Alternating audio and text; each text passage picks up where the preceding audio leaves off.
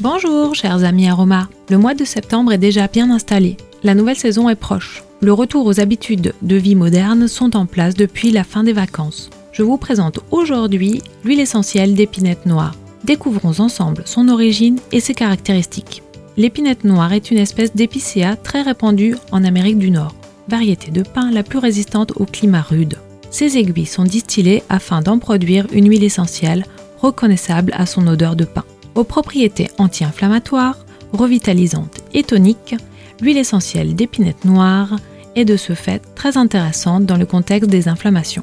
Cette dernière saura faire régresser les rhumatismes. L'usage le plus courant de l'huile essentielle d'épinette noire concerne ses propriétés hormonomimétiques par sa capacité à favoriser la relance cortico-surrénale. En cas de baisse de tonus, de fatigue physique ou mentale, appliquer en friction l'huile essentielle d'épinette noire au niveau des glandes surrénales. Le matin est le moment idéal pour cette application. Sur le plan psycho-émotionnel, l'huile essentielle d'épinette noire est un choix judicieux en cas de manque de confiance en soi. L'arôme de cette huile essentielle révèle un mélange de vigueur et de douceur. Ce caractère partage la ferme volonté d'exister et installe une force intérieure. Très bien tolérée, cette huile essentielle ne présente pas de risque notable.